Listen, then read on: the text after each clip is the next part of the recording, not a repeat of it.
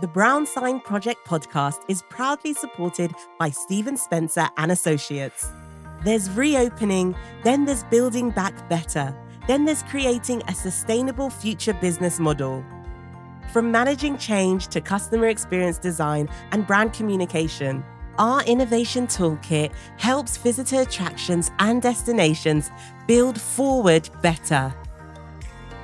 You're listening to the Brown Sign Project podcast, bringing people together to share experiences and what they love about working within the tourism industry to inspire and empower the next generation of tourism professionals. Join Carlton and Carly as they dive into the world of visitor journey mapping. They will be bringing together panels of specialists to guide and help us understand visitor journey mapping and its role in delivering memorable visitor experiences. Hi and welcome to the Brown Sign Project. Um, my name is Carlton. Hi Carly, how are you doing today? I'm really good. How are you? I am good. I'm good. We're actually really excited about this. Super we're, we're going to be talking about something that is kind of um, people know about it, but they don't really know how to do it, and it's all about customer journey um, and customer journey mapping. So this episode is going to be talking about how we do that and what that is all about. And we've got two amazing people to talk about this topic. Um, we've got Stephen and we've got Jerry. So hello, Stephen Jerry. Hey, Hello. Hello. Oh, here they are. Brilliant, brilliant. Thanks so much for joining us um, on this podcast. We're honestly so excited to hear your thoughts about the customer journey map and how that works. So before we start, what we'd like to do is kind of get you just to introduce yourself and just tell us what what you do and how you do it, and then we'll start with some, some of the questions. So let's start with Stephen. Go ahead.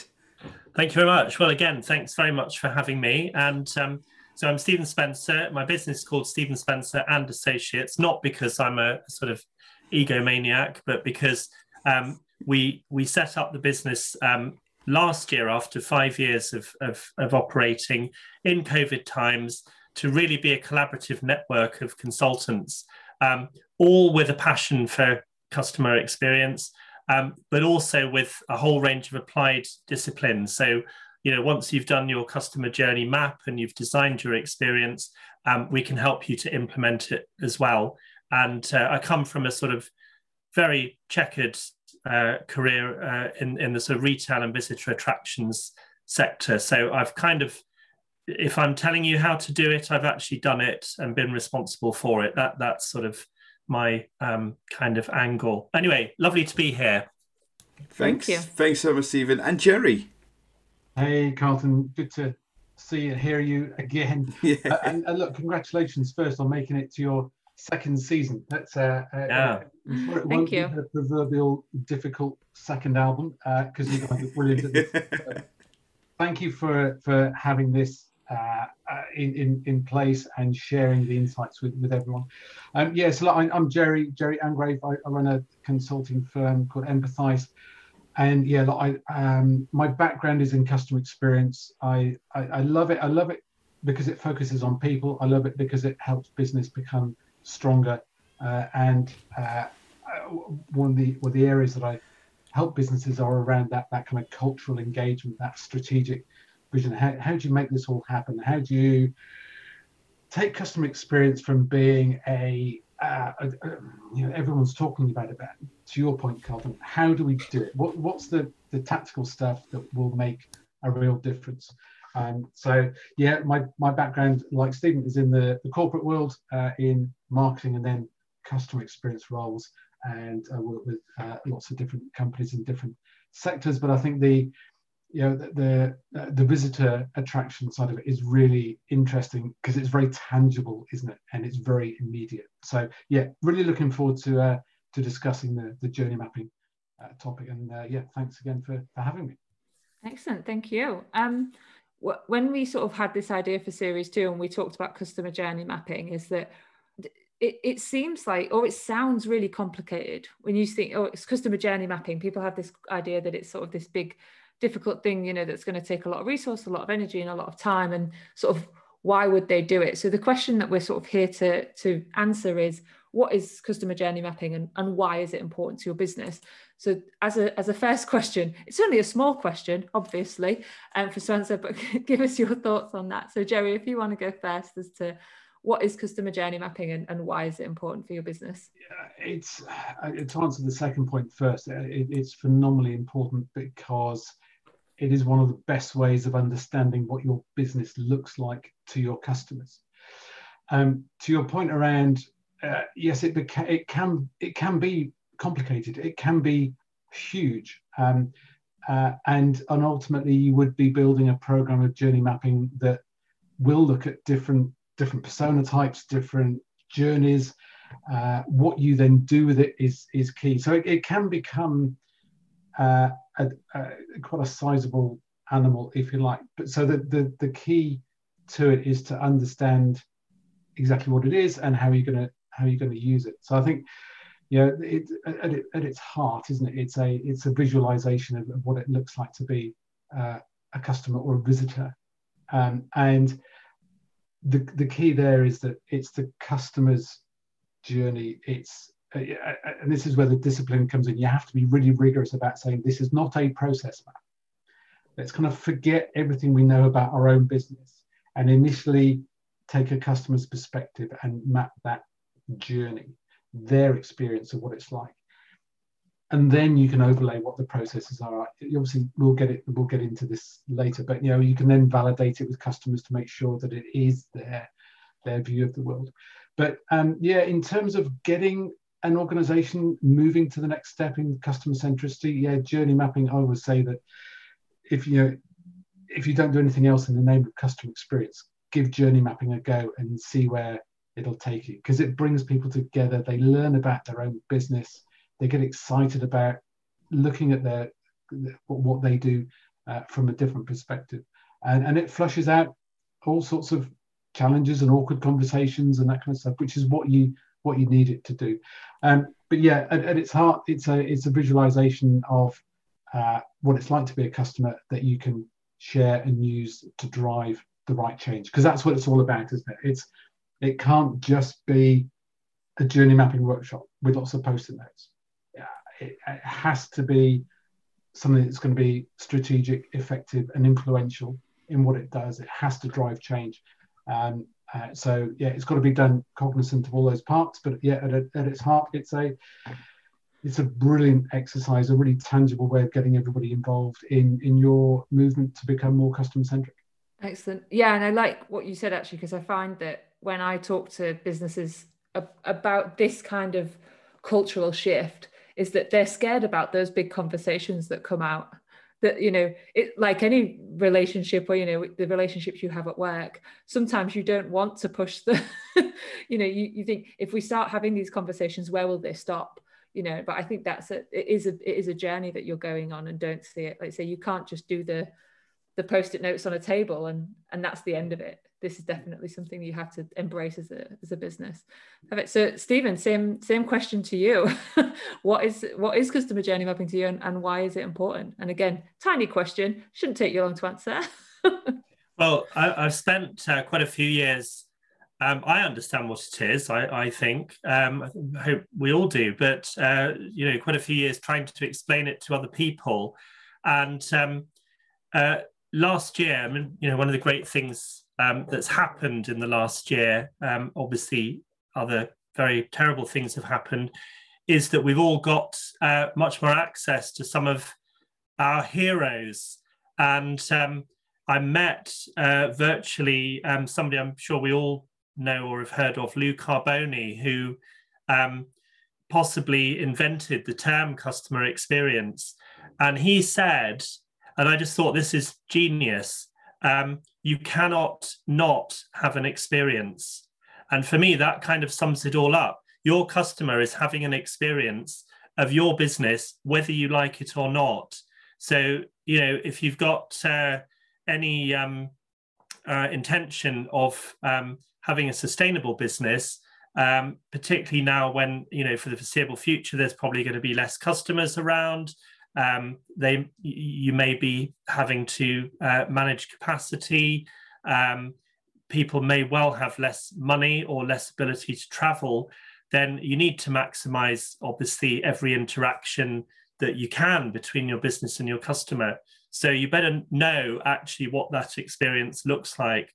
And what better way, you know, if we want to keep it simple than just walking in the customer's shoes, just understanding how it is that they come to and travel through your business and what happens indeed afterwards.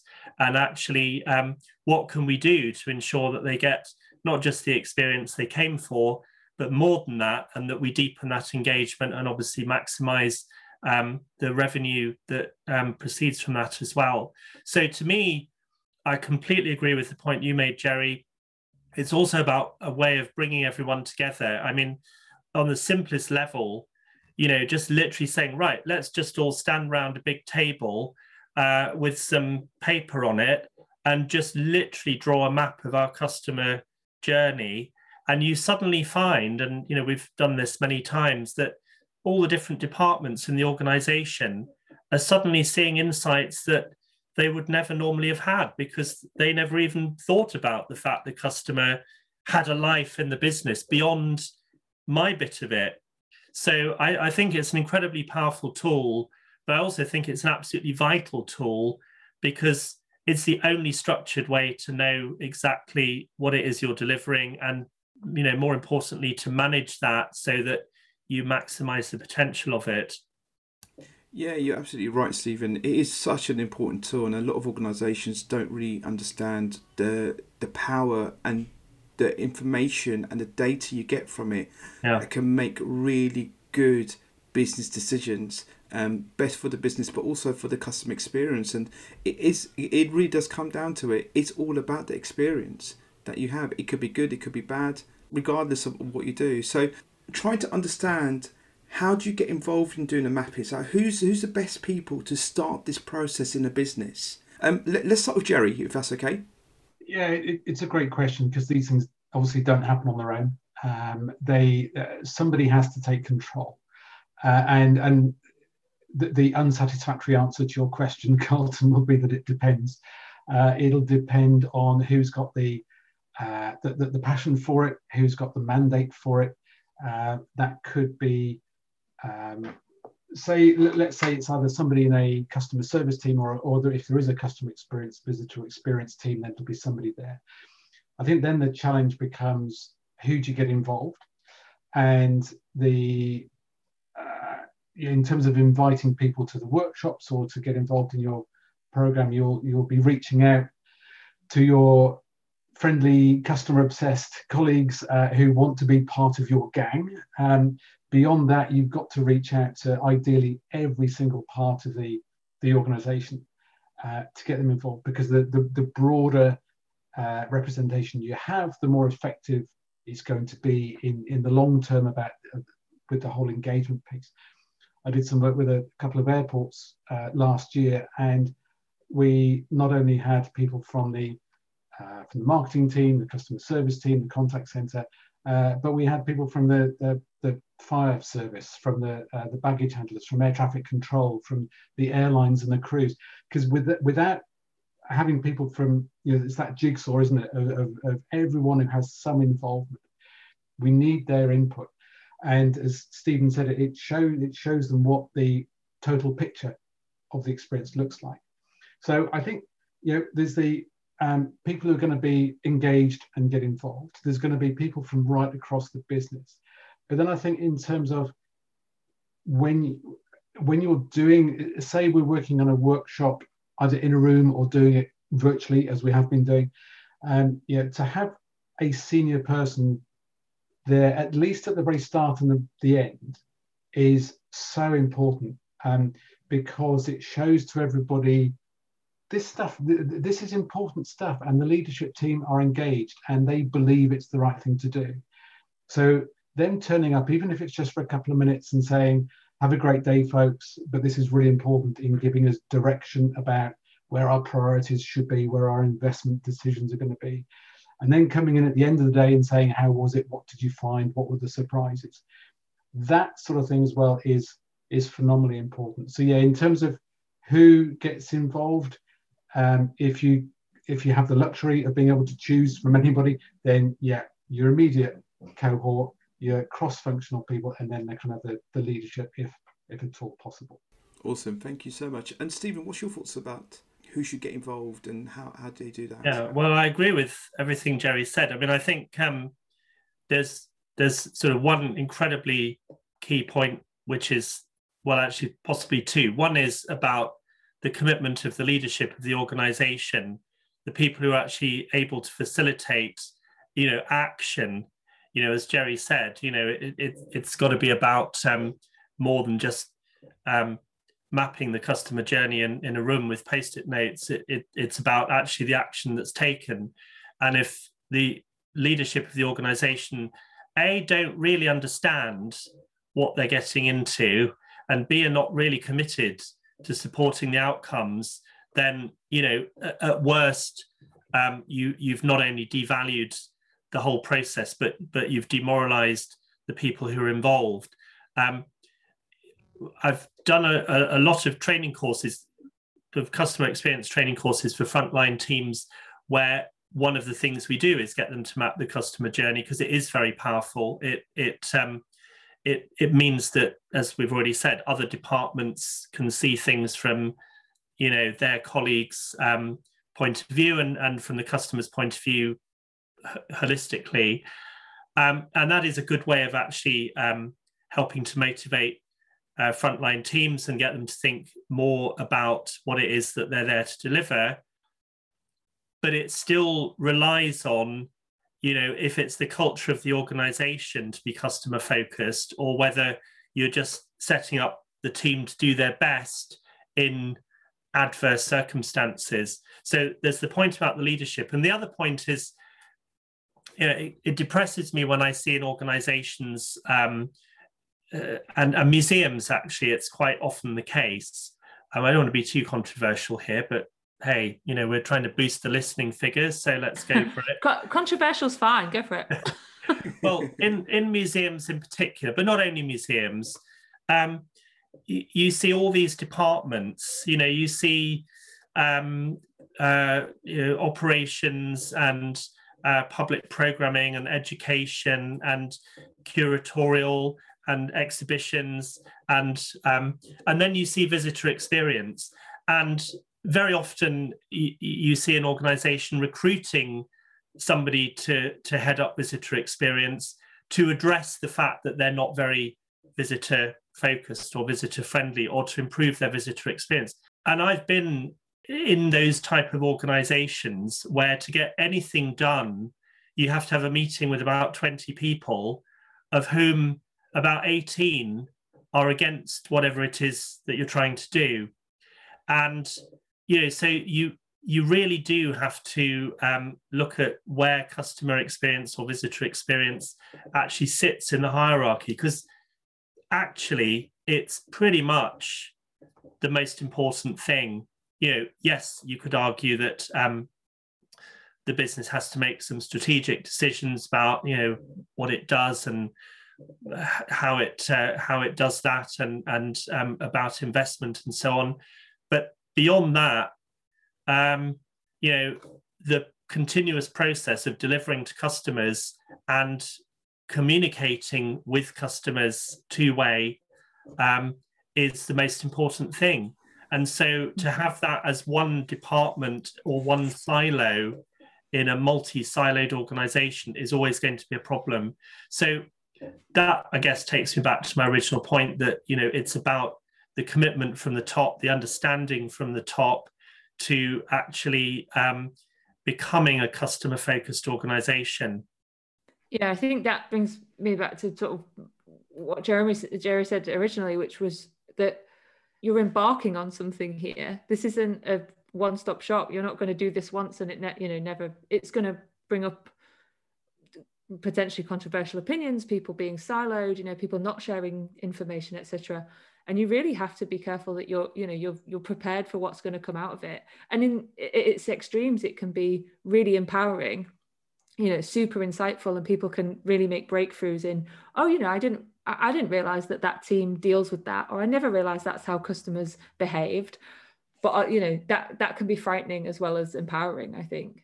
Absolutely. I, and I was, I was going to um, stephen's absolutely right and, and, and as you are carly there. And i think the one of the the key things that as a customer experience professional or, or somebody who's driving this agenda. They may not be in a customer experience team, but is they we have to make people see the relevance of the journey mapping. Um, because if, if, we're going to um, hold a workshop or, or get into a program, we're going to be asking people for their their time. So we need to make sure that they understand uh, that that's time well spent. If we're taking them out of their jobs, away from their frontline duties, away from their operational duties, we've got to have a pretty good reason why that's a good idea. Because at this point in a organization's journey, often the focus is on what what they do. So everyone is focused on doing the doing, doing stuff, operational matters. So to say, can you come and spend a few hours in this workshop? Is like, well, okay, yeah, okay, Jerry, you go and have some fun. The rest of us are doing some proper work. So you have to make it, um, have to make them understand. Look, th- this can actually help you achieve your objectives. It can help make the business stronger, and you've got to be uh, very clear about how it can how it can help them and why they should take time out of the, the business. And as you say, Carl, it's it's about you know the, those light bulb moments where you go, ah, right, okay, that's why this bit's important, or that's what happens after I've done my bit in the, the customer journey. And I'm, oh, sorry, I should have mentioned I, I, wrote, I happened to have written a book about journey mapping. So um, the, the, journey mapping playbook available at all good booksellers. But no, the, but the point is, it, I, and some and some really terrible bookstores too. I hear. yes, a lot of those, I'd imagine. Yes, um, and but the point is that, and Stephen alluded to this as well, that the journey mapping is a um, is phenomenally powerful in poking a stick at the culture because if you have people there who don't really want to be there, they've only been told to go there because their boss said it's they have to go. Yeah, you can you can challenge the the organization's real commitment to being customer centric. It might have the poster on the wall that says we put customers at the heart of everything we do, or whatever version of that platitude there is. Um, but uh, just a couple of examples, if I may kind of share an anecdote or two. There's did some journey mapping with a uh, an accountancy firm recently, and we were talking about the importance of actually, yeah, we should just spend a bit more time with our customers to shadow them through their day, or just talk to them about what it's like to be on the receiving end of what we do. And one of the senior partners who happened to be there stood up, and, and the, the, the shortened version of this is he stood up and, and said, um, Jerry, if you think I'm going to go and talk to my clients about that, I will only do it if I can bill them for the time that takes. And that, right. Okay. I'm going to unmute myself just to laugh out loud. yeah, no, no. And we've all been there. yeah, but, but you know what? It, it, was really, I mean, it led to quite an, an awkward conversation because he then got a, um, a big uh, a post-it note and wrote uh, when we were looking at measurements, what we measure through the journey. He just put, wrote cash is king in big red letters cash is king slapped that up on the journey and and walked out basically and so it kind of yes of course it's all about being in business making money if that's your, your if that's your goal but how you do that is, is key but the point is that around you know, the journey mapping it can really uh, it, and you, to your point, Carly, you have to be prepared that this will open some really uncomfortable cans of worms and you'll get into that conversation and say, yeah, look, we've said we want to put customers first, but are we, are we serious about that? Or is that just playing the tune? Um, so it's, yeah, and that's why journey mapping, going back to your original question, can become quite, uh, quite complex to manage. It's, it's, it's a big stakeholder uh, piece mm-hmm. uh, for sure. Um, I want to kind of touch up on something that you've mentioned. I think you've both mentioned about workshops. So for our listeners, if they've never done a customer journey workshop before, kind of what, what sort of elements do they need um, to kind of start this journey? Um, what does a workshop look like? Um, because I know you've mentioned about post-it notes. How does post-it notes fit into a workshop? They're the most important thing that any of any workshop, in my opinion. I everybody well, should have a whole stack of them. can I also say that the stickiness of the post-it notes is critical, oh, vital. Because if you if you try and uh, save a bit of money and buy cheap post-it notes and they all flutter down off the wall, um, it's a complete waste of time. So so yeah, get proper sticky ones. Yeah. Um, you you laugh. Do you know what? Like this is true. this is hilarious it. because but no, I, and I Yeah. agree. When when we started talking about this podcast and and we said, you know, we want to give people actionable things that they could do. I mean, this is actionable stuff that's actually important. And people talk, you know, when you talk about it on a on a really high level, people are like, oh, you know, we're going to do this workshop, whatever, and it sort of feels quite big and floaty. But actually, there's really small stuff that's super key to this. Yes. And I, and I love that. I love that level of detail. Well, just I mean, this is one way that I I would do it, and and um, uh, and then I'm sure Jerry um, will tell us uh, a better way. But anyway, I'll tell you how I do it. Um, just false modesty there, obviously.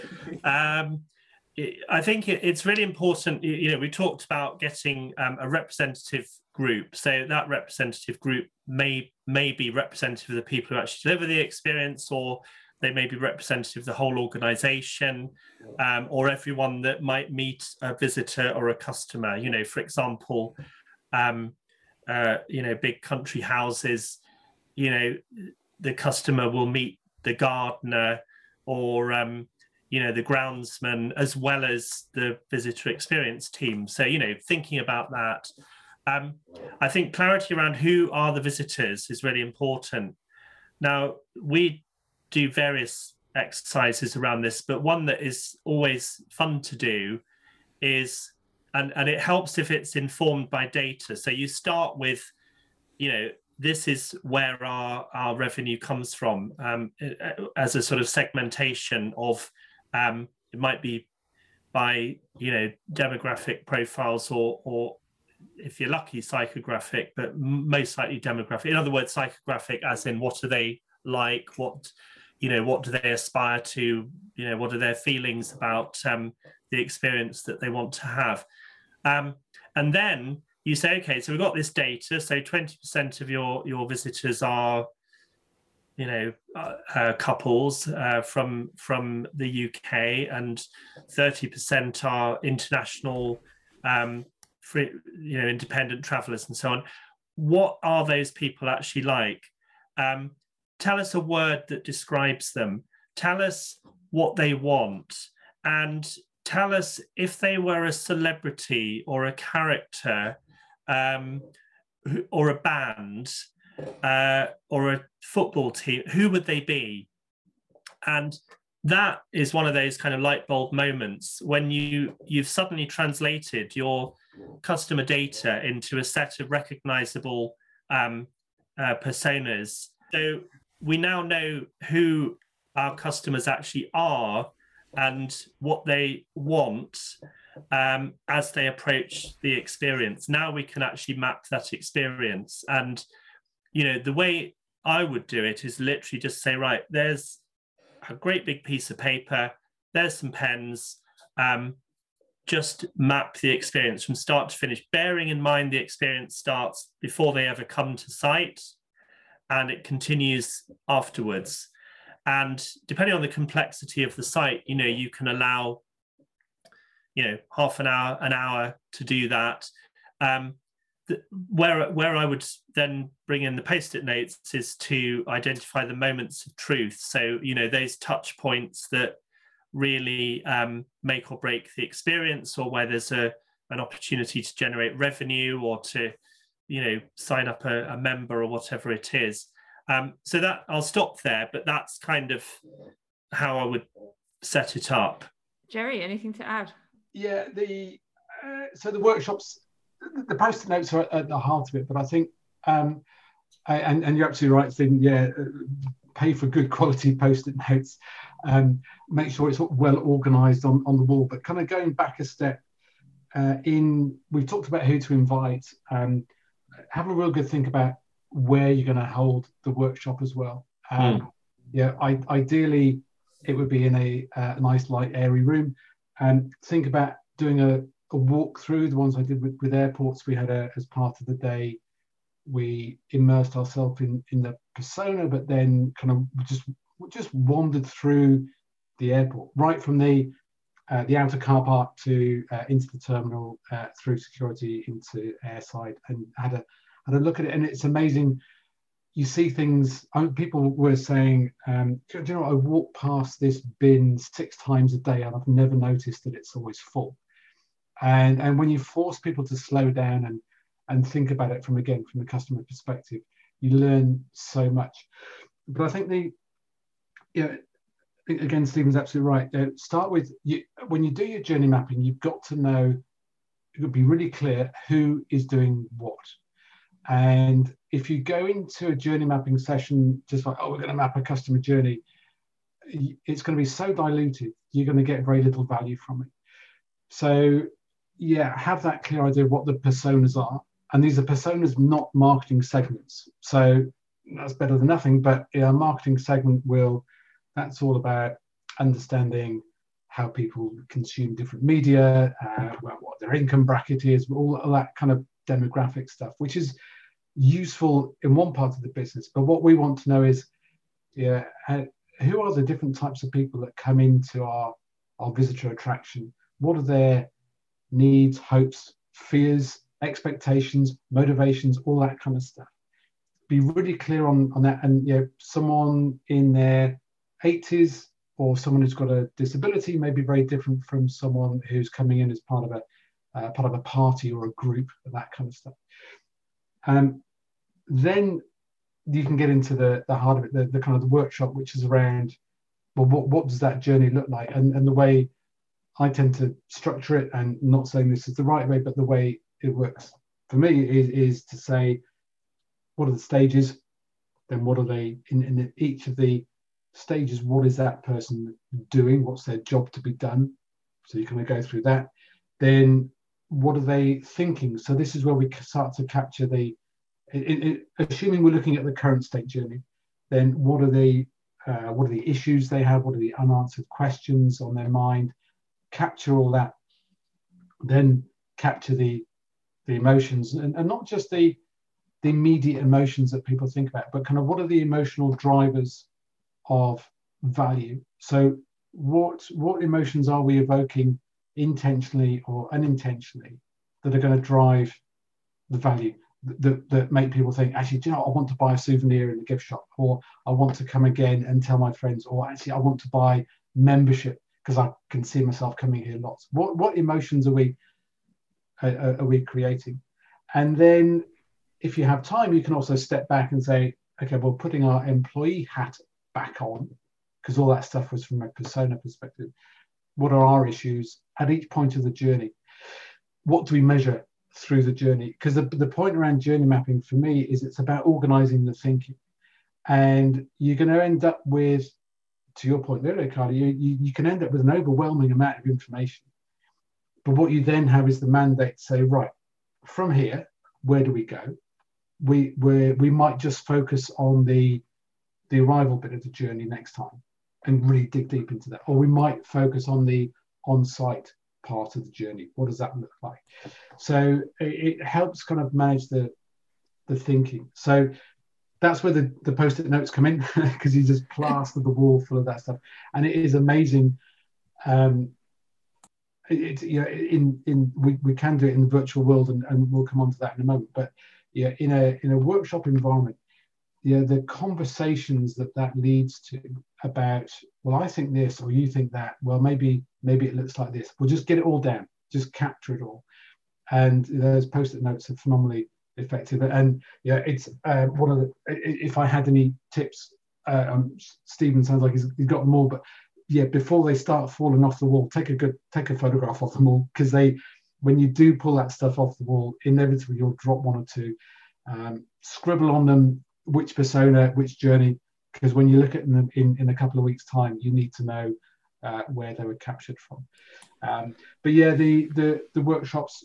Do, do, we do we want to get into how we might do that in the virtual world as well? That, Can I just make one very practical point? Um, mm. Just literally, it's so mundane. I almost am embarrassed to say it, but just because Jerry's um, talking about you know this importance of the sticky post-it notes and I, you may have noticed I talked about um, uh, using tables and something as an alternative. And you know, quite often um, also you you know you you may find that you're not allowed to stick things to the walls or there isn't enough wall space.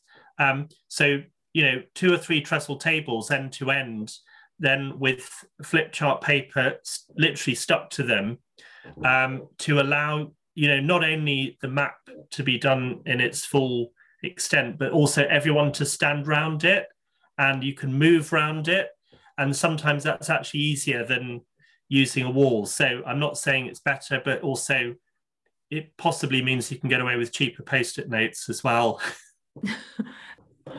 um, yeah, I do. I do want to pick up on on virtual. How we do that about virtual because I think that's really really interesting, um, especially at the moment. And I think one of the things that I think all of us will agree is that going forward, a lot more of this stuff will be done virtually. Is that we won't.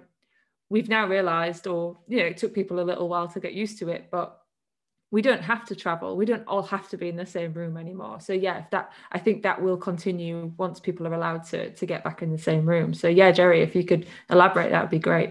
Yeah sure. Um, I, and i think you know the, well the first thing to say is we're talking about visitor attractions so hopefully um, you know the big part of the journey mapping is about um, even if we're not working together when we are on site just just kind of always wander around the attraction with with one eye on what it might look like from from a customer perspective.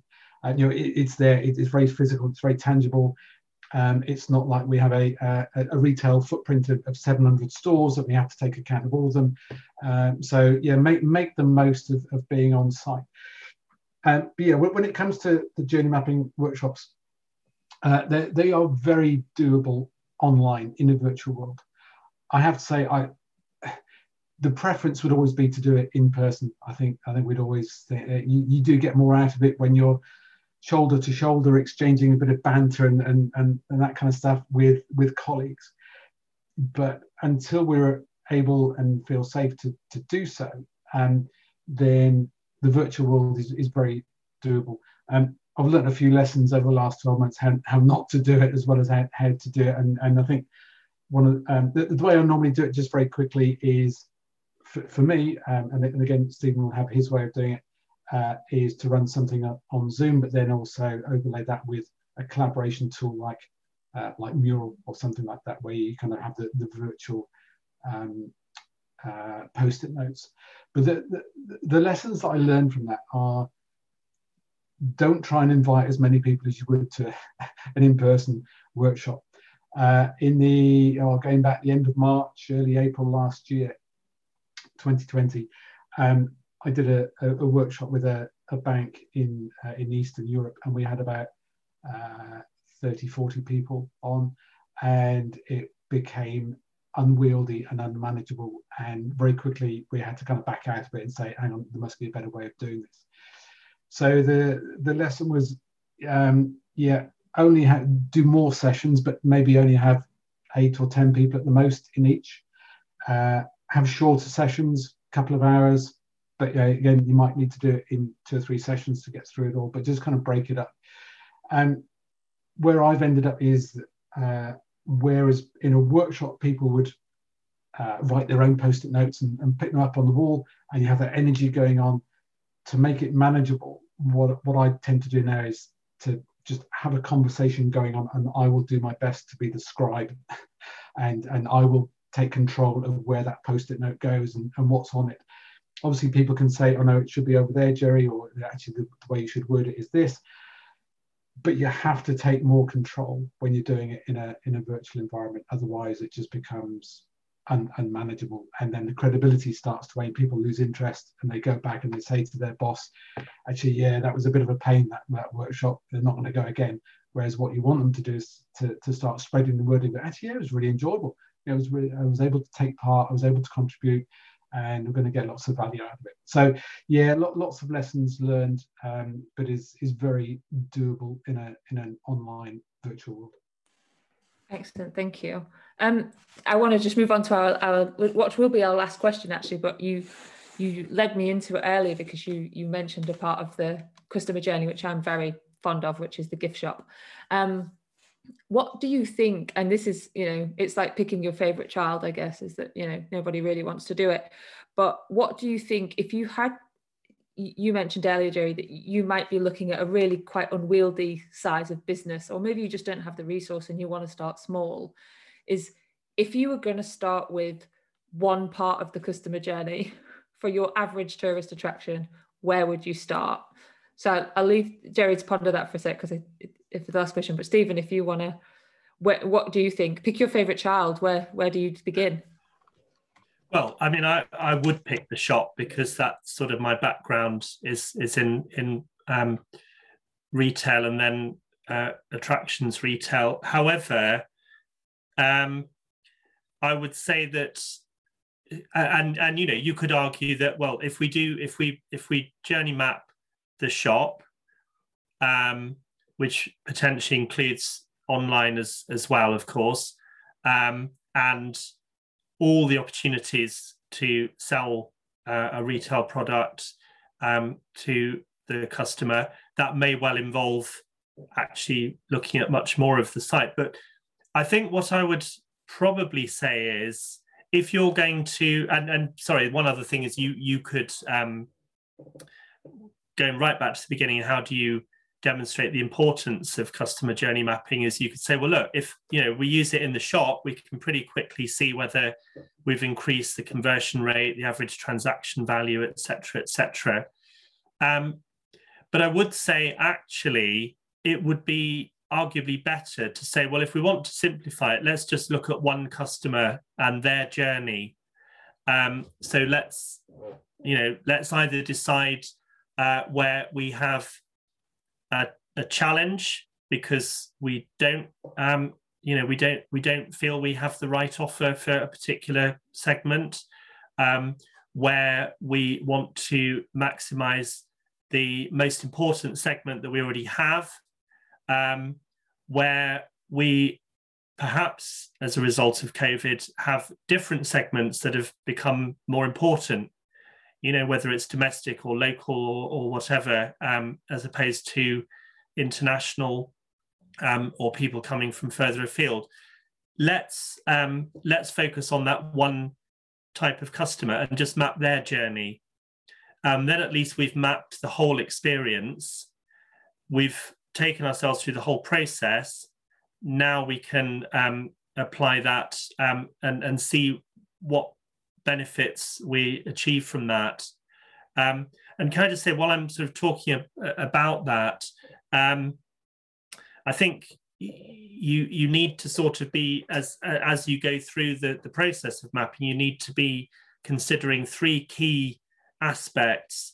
Um, when we work with frontline teams, we we give them a mnemonic, which is Mew, and um, it, it's it's about you know that you know how cats um, stare at you. This is because they're mind readers and they know what you're thinking.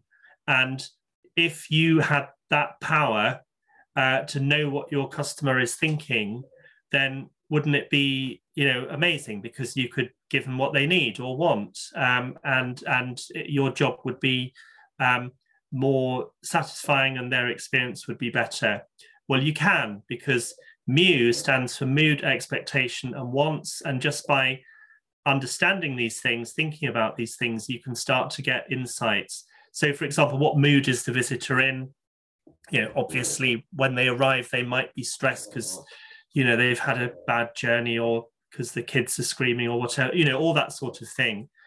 Um, what expectations do they have, which could be positive or negative? You know, they might be expecting this is going to be a brilliant experience from the get go, or they might be concerned that it's going to be a bit of a rip off and it's going to be full of, you know, sort of um, people that they don't want to hang out with, um, or or that um, it's going to be very um, stuffy, um, depending on what the experience is. And you could have different, you know, expectations um, within one family unit or party. Um, and then the, and the, then the third element is what do they want? What do they want right now? So, for example, this stressed family arrives, kids are screaming, they've had a bad journey. They probably want baby change, toilet, coffee in that order. They don't want you to go through a big rundown of, um, you know, the exhibition that's on this week, or would you like to become a member at this point? Um, you can instantly therefore positively affect their mood by understanding what um, what they want um, and also, if their expectations were, oh God, we're going to have a load of hassle just before we even get in, and you know, we need we need the baby change now. Um, actually, you can turn that on its head by literally focusing on what what they want. So you know, you accentuate the positive and eliminate the negative. In other words, and um, we find that you know that is a really really simple way of then getting um, the understanding that those moods, expectations, and wants will change throughout the experience in ways that you may manipulate. I mean, if we're talking about, you know, sort of um, Disney or Universal, then they are manipulated without a shadow of a doubt. If we're talking about a lot of attractions, they could be manipulated if you actually realize that that was what was going on. So, you know, it's putting those insights. You can do that at that very simple level of Mew or you can start to think about you know what's the you know the equivalent of mood is what i call um, the the the loyalty proposition the emotional journey the memories you're creating.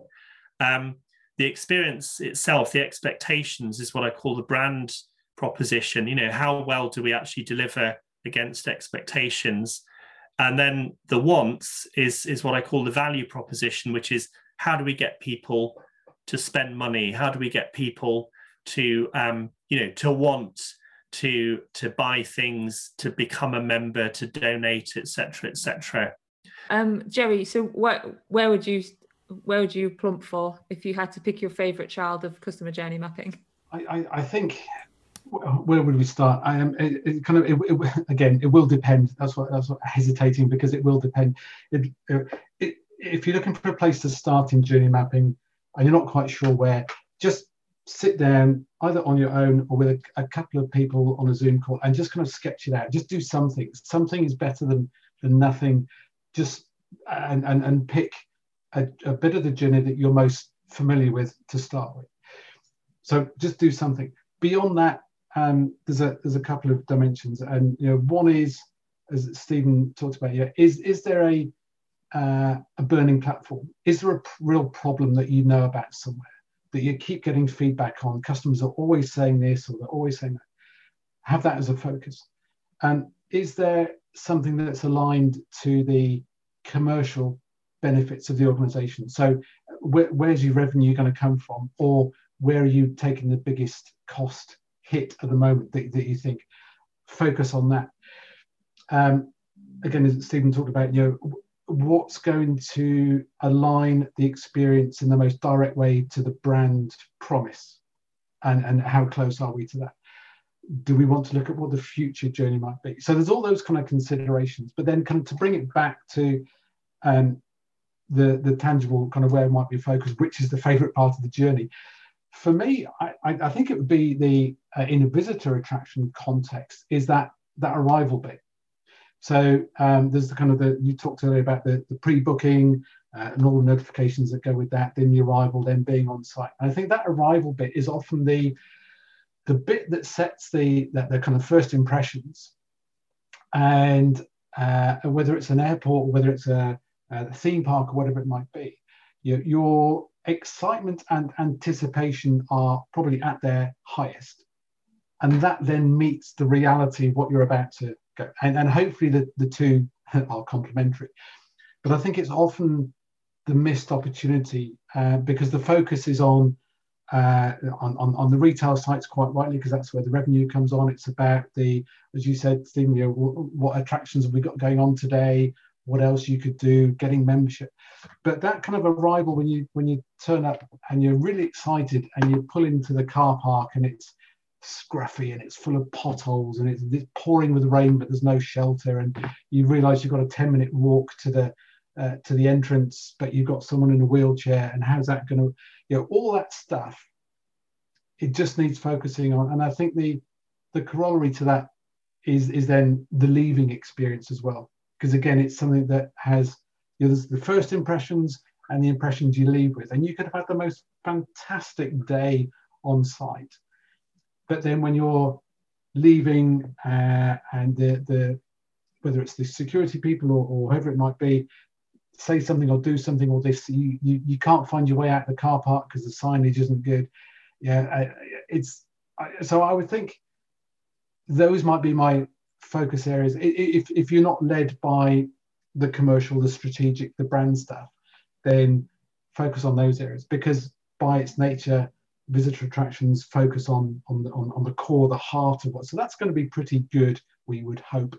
But the bits outside of that have just as big an impact on that day um, as the, the, the bits in the middle. Thank you so much, Jerry, for that. I'm I'm I'm, buzzing. I'm ready to do a custom journey map now for my attraction. Yeah, let's uh, get some post-it notes out. I'm ready. I'm oh, ready. Oh, Stop! I don't understand. I don't have to be asked twice to get the post-it notes ready. I tell you, yeah, they're always they're in a case ready to go. yeah, break glass for post-its. That's what we need. I'm not going to be sad, but I did see a YouTube video of how to actually rip post-it notes properly. Without, do you know when you normally rip it out, it's got a curve. yeah. There's yeah. A, actually there's a proper way of doing it. Don't explain. Wow. Okay. We'll we'll put that in the show notes. We'll put people. show notes. I that. hope there's also one about how to tear flip chart paper off without it oh, just ripping. No, nobody can do that. It's actually an impossible task. That's great, gentlemen. Thank you so much for your time. Before we go, um, if you can just tell our listeners where they can find you on this wonderful internet, that'd be great. So let, us start with with um, Stephen. Where can we find you? Uh, very simple. Stephen Spencer Associates.com and um, also on social media, Positive Stephen. And uh, thanks so much, both of you, for um, this experience. Um, and I've loved listening to Jerry, and um, uh, I'm sure we'll continue the conversation.